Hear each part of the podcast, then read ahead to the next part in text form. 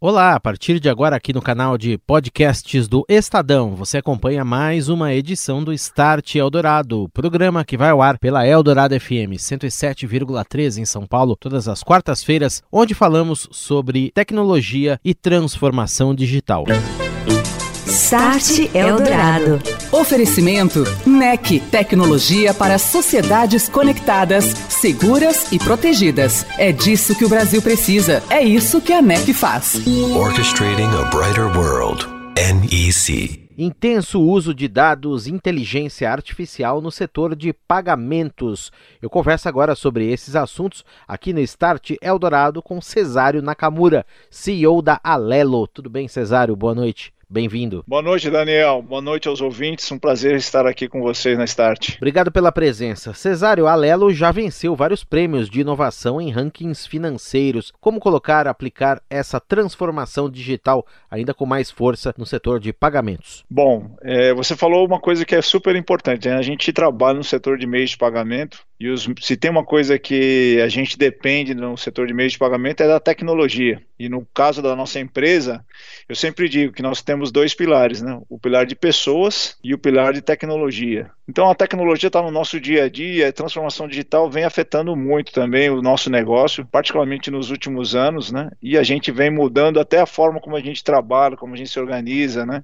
Adotando metodologia ágil, trabalhando em squads. Então tecnologia e transformação digital está no nosso dia a dia, né? Conta pra gente como é que é esse uso de dados no dia a dia para melhorar os produtos, a oferta desses produtos junto aos clientes. Há cerca de dois anos nós mudamos o posicionamento da companhia, né? Anteriormente, você comentou bem, a empresa era muito reconhecida e conhecida por atuar no setor de benefícios. Com o passar do tempo, a gente viu que havia uma necessidade do, da empresa expandir seus negócios, atuar em novos segmentos, mas ainda no setor de meios de pagamento. A gente passou a adotar o posicionamento de inteligência que conecta pessoas e negócios. E quando a gente fala inteligência, nós estamos falando de dados. Né? Na Alelo, a gente processa mais ou menos 600 milhões de transações por ano. A gente tem mais de 8 milhões de clientes, usuários, portadores dos nossos produtos e mais de 700 mil estabelecimentos comerciais. Então, você imagina a gama de informações que a gente tem aqui nos nossos bancos de dados, né? Antes da, da Covid, é, a gente, o nosso pico de transações acontecia entre 11 e meia e 2 horas da tarde. Hoje em dia está mais distribuído ao longo do dia, até porque a gente tem mais pessoas de casa e aí a aquisição tem sido mais em supermercados, né, com o nosso cartão alimentação. A quantidade de informações que a gente tem, ela é super rica, né? E a gente vem trabalhando com os dados na, de maneira a poder fazer as segmentações, as, na, as análises, poder fazer ações direcionadas aos segmentos, aos clusters, né, como a gente chama. E também aproveitando essa, essa informação, a gente, ao longo desses anos, viemos trabalhando com vários é, estudos e mais recentemente, né, fizemos o lançamento de um índice de consumo em supermercado e índice de consumo em restaurantes em parceria com a FIP. Muito bem. Cesário, duas perguntas. Em primeiro lugar, como é que a Alelo garante a segurança dos dados em seu poder? Dados pessoais, dados de pagamentos, dados sensíveis, bancários até, que são guardados e são usados no negócio. E em segundo lugar, como é que foi o desafio de garantir essa segurança nestes tempos com as pessoas trabalhando de casa, acessando essas informações em redes domésticas e equipamentos em casa também? Não, acho que é importante eu colocar em mente que a Alelo, como muitas empresas, é, já adota políticas bem rígidas em relação à LGPD, né, que é a Lei Geral de Proteção de Dados. Então, todos esses estudos que eu comento, que eu te comentei, são feitos de forma com dados anonimizados, né? Ou seja, a gente não identifica e não há um interesse nosso identificar o comportamento da pessoa A ou da pessoa B ou do estabelecimento A ou da empresa X. Todos os dados são que possam identificar um portador possam identificar um estabelecimento específico ou uma empresa, eles são retirados dos bancos de dados que nós usamos para os nossos estudos, porque eles não, não são necessários, porque a gente está olhando ali comportamentos, tendências e análises que não precisam da informação individual de cada pessoa, né? E acho que em relação à tua segunda pergunta, é, no nosso caso, colaboradores trabalhando de casa, a gente tem protocolos de segurança bastante rígidos, então, mesmo para poder acessar os nossos é, sistemas, você precisa de uma VPN, né? De maneira que você tem lá uma criptografia, você tem informações ali que são que não são acessáveis por uma pessoa simplesmente de fora da organização, né? Como é que vocês vêm trabalhando com a questão da identificação, Cesário, nos meios de pagamento?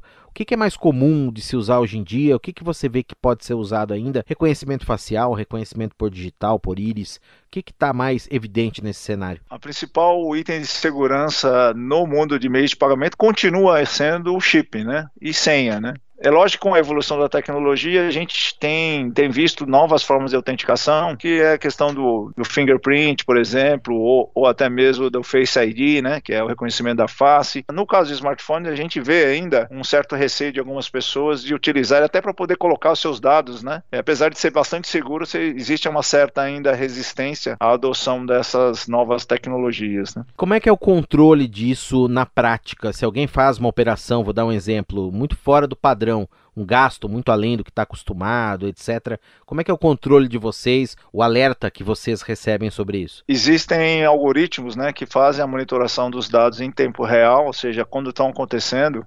E normalmente o que a gente faz, a gente é, no caso de uma transação suspeita, a gente não simplesmente nega a transação, né? Deixa acontecer. E se for alguma coisa que tem alguma repetição, aí a gente atua no sentido até de verificar com o, cliente se é ele mesmo que está fazendo a, a, transação ou não, né? Uhum. Mas o, o, os algoritmos, eles realmente possibilitam você tratar, nesse caso que eu estou falando, nesse mais de 600 milhões de transações, não dá para você colocar uma pessoa fazendo essa análise de forma manual, né? Então os algoritmos fazem toda essa seleção é, baseado em scores, baseado em análise para poder selecionar aquelas transações que são, vamos dizer, mais suspeitas, né? Agora é sempre um equilíbrio, né, de conveniência e segurança, né? Cesar, em relação ao atual momento em que vivemos, o futuro parece apontar para uma linha de pagamento sem contato, touchless, ou por identificação biométrica, como a gente falou, ou por NFC, qualquer outro método. O que, que você vê a respeito disso? Com que radar a Alelo trabalha? É, o que a gente vê mais assim de diferente é, em relação a pagamentos digitais e que já vem sendo adotado e que a gente acha que é universal é o QR Code, né? É, ele tem uma questão ainda de usabilidade, se você pensar em relação a transações que sejam efetuadas, por exemplo, com Apple Pay, Samsung Pay, essa, esse tipo Google Pay, né? Que são transações é, de carteiras digitais que ainda depende dos celulares mais caros, né? Quando a gente vai para o nosso universo, particularmente no setor de benefícios, nós estamos falando de pegamos todos os níveis de renda. Então a gente tem ainda situações onde os, os celulares da, de grande parte da população não são compatíveis é, com NFC, né? Agora, praticamente todos os smartphones têm uma câmera, né? Tendo uma câmera, você consegue fazer a leitura do QR Code e, portanto, democratizar mais o pagamento sem contato, né? O setor de benefícios ainda está relativamente, a gente ainda não viu acontecendo, mas a gente já vê, por exemplo, em cartões bancários, uma,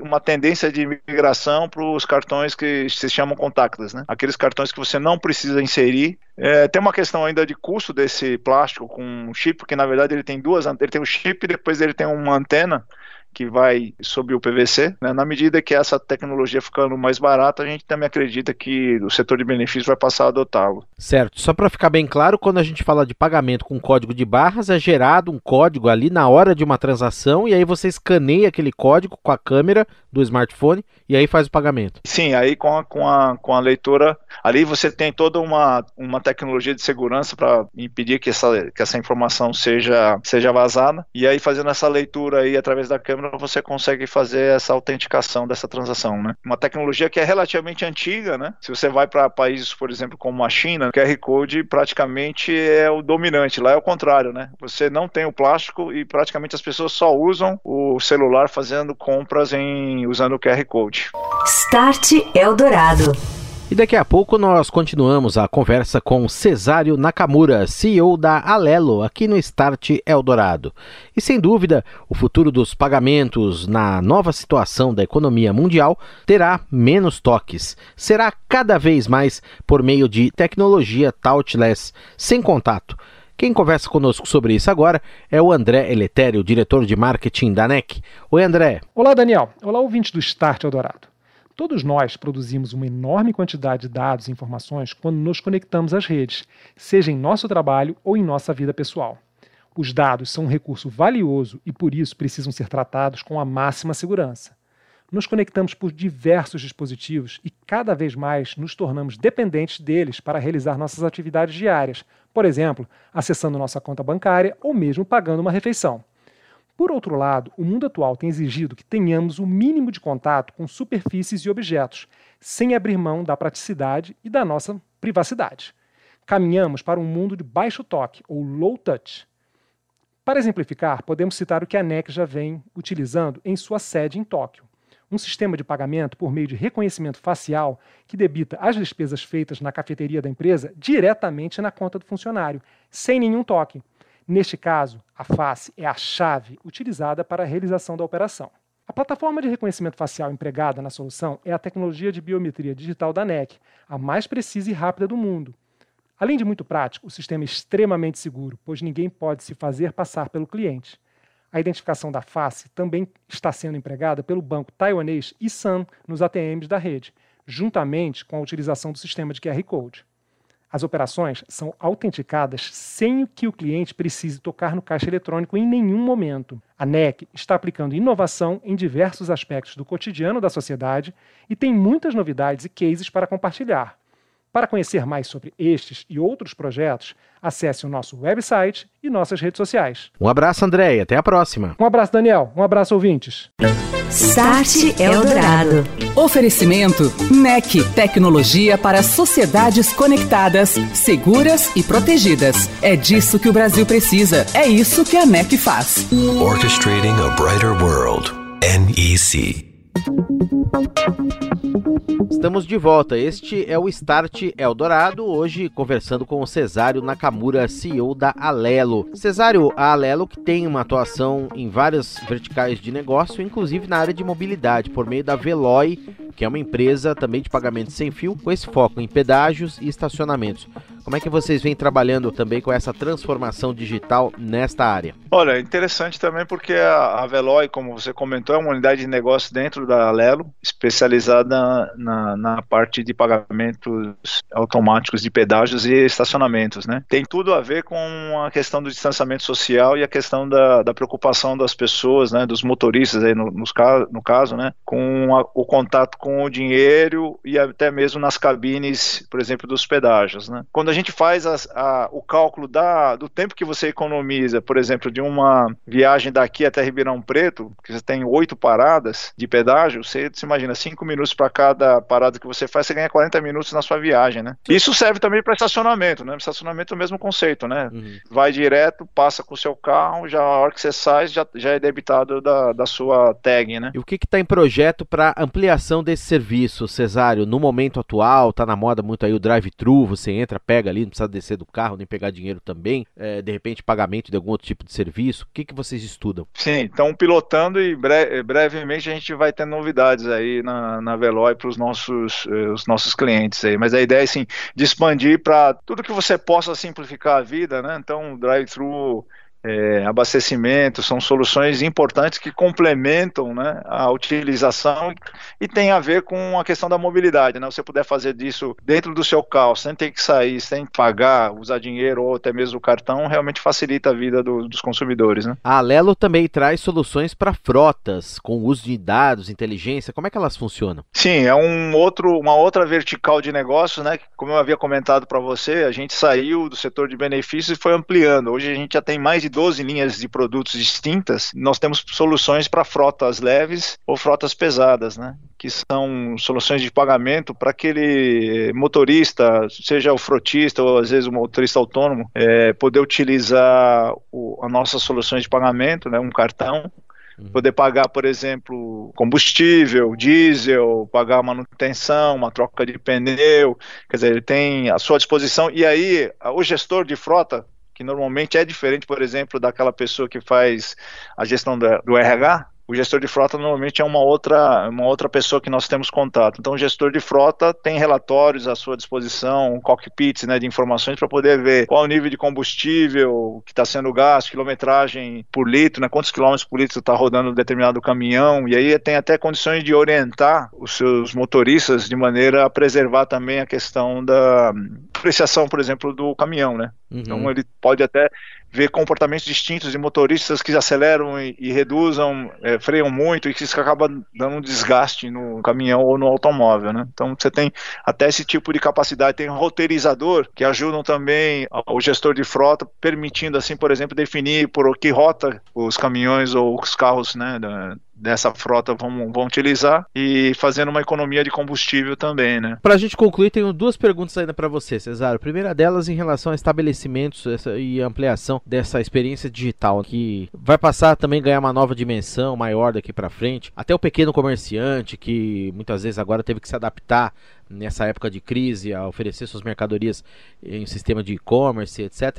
A Alelo tem algumas iniciativas, inclusive, para fomentar isso em parceria com Google Meu Negócio, Nerd Monster, outras, outras entidades aí. Como é que está funcionando isso? Como é que a Alelo está presente para fomentar esses negócios? Bom, é verdade, né? Eu acho que uma das coisas que nós percebemos logo na mudança, logo no distanciamento social, é que existia uma necessidade dos nossos eh, clientes, os, os, nossos usuários, de ter uma solução também de poder pedir eh, o seu a sua refeição através da, das plataformas aí de delivery, né?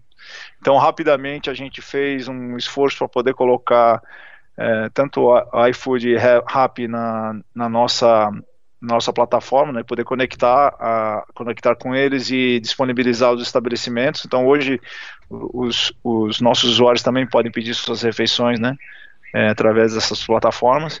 A gente também é, disponibilizou para aqueles estabelecimentos que tinham necessidade de divulgar o seu o seu delivery né, próprio, é, o Pede com Alelo, né, que logo a gente entrou depois da da pandemia, né, um hot site que aí os estabelecimentos que são clientes nossos podem comunicar e podem divulgar os seus serviços de delivery para os nossos usuários. E a gente também tem trabalhado muito na, que, na questão de, de um ecossistema de soluções, né? De poder dar para os estabelecimentos também a, acesso a sistemas de ERP, informações que eles podem utilizar para verificar como é que está a audiência deles na mídia online. A gente tem criado soluções porque na medida que nós temos aí relacionamento com quase 700 mil estabelecimentos comerciais, a gente consegue negociar parcerias que sejam interessantes para os nossos estabelecimentos, né? Talvez numa negociação individual, um estabelecimento pequeno não conseguiria ter a força de uma negociação e um, né, e, um, e o preço seria muito mais alto alto. Então a gente, negociando em nome desses 700 mil estabelecimentos, consegue condições bem diferenciadas e atrativas para os nossos eh, estabelecimentos. Tá certo. E Cesário, para a gente encerrar, queria tua análise a respeito do panorama atual dos serviços financeiros aqui no Brasil. Nós temos uma ampla oferta de serviços pelo celular convenientes sendo oferecidos por startups, desde contas digitais, passando por crédito, os bancos tradicionais, instituições financeiras também se reinventando, oferecendo por sua vez os pagamentos sem fio, touchless, né, ou sem toque. Enfim, para onde vamos? Olha, eu acho que não dá para pensar uma empresa grande achar que vai conseguir fazer tudo dentro de casa, né? Que a gente fala todas as soluções in-house. E nós, a gente tem já alguns anos feito análise de que a gente precisa fazer parcerias. Então a gente olhar essas startups não como concorrentes, mas como possíveis aliadas, né? Ou seja, a gente poder combinar as nossas fortalezas, né, o fato de eu ter milhões é, de informações, o fato de eu ter tecnologia, o fato de ter acesso a mais de 8 milhões de usuários, por que não também é, trabalhar em parceria com essas empresas? Então a gente tem um programa de Open Innovation, né, de inovação aberta, onde a gente faz, é, através da, por exemplo, do InovaBra Habitat, a gente está lá no, naquele mundo das startups e conhecendo as aplicações e fazendo, por exemplo, demo days, testando soluções em conjunto, né, em parceria com, com essas startups para oferecer para os nossos clientes. Né. Então, acho que o conceito passa muito por aí, a gente olhar nós não temos a, a expertise de, de, fazer tudo dentro de casa que a gente precisa se associar com essas empresas. Então, acho que é um, um, sentimento mais de ecossistema e parceria. Eu conversei com o Cesário Nakamura, CEO da Alelo, falando com a gente sobre o futuro dos meios de pagamentos digitais. Grande abraço, Cesário, muito obrigado pela presença. Até a próxima. Obrigado, Daniel. Foi um prazer estar aqui com vocês hoje. Você ouve Start Eldorado. E termina aqui mais um Start Eldorado. Quer ouvir de novo este programa, também os anteriores, radioeldorado.com.br ou eldorado.estadão.com.br ou então ainda pode seguir o canal Estadão Notícias nos principais serviços e plataformas de streaming e ouvir o Start online publicado todo sábado pela manhã neste canal. O Start Eldorado, que volta na próxima quarta-feira, nove da noite, também aqui no rádio 107,3 na Eldorado FM. Um grande abraço para você, muito obrigado pela sua companhia, pela sua atenção.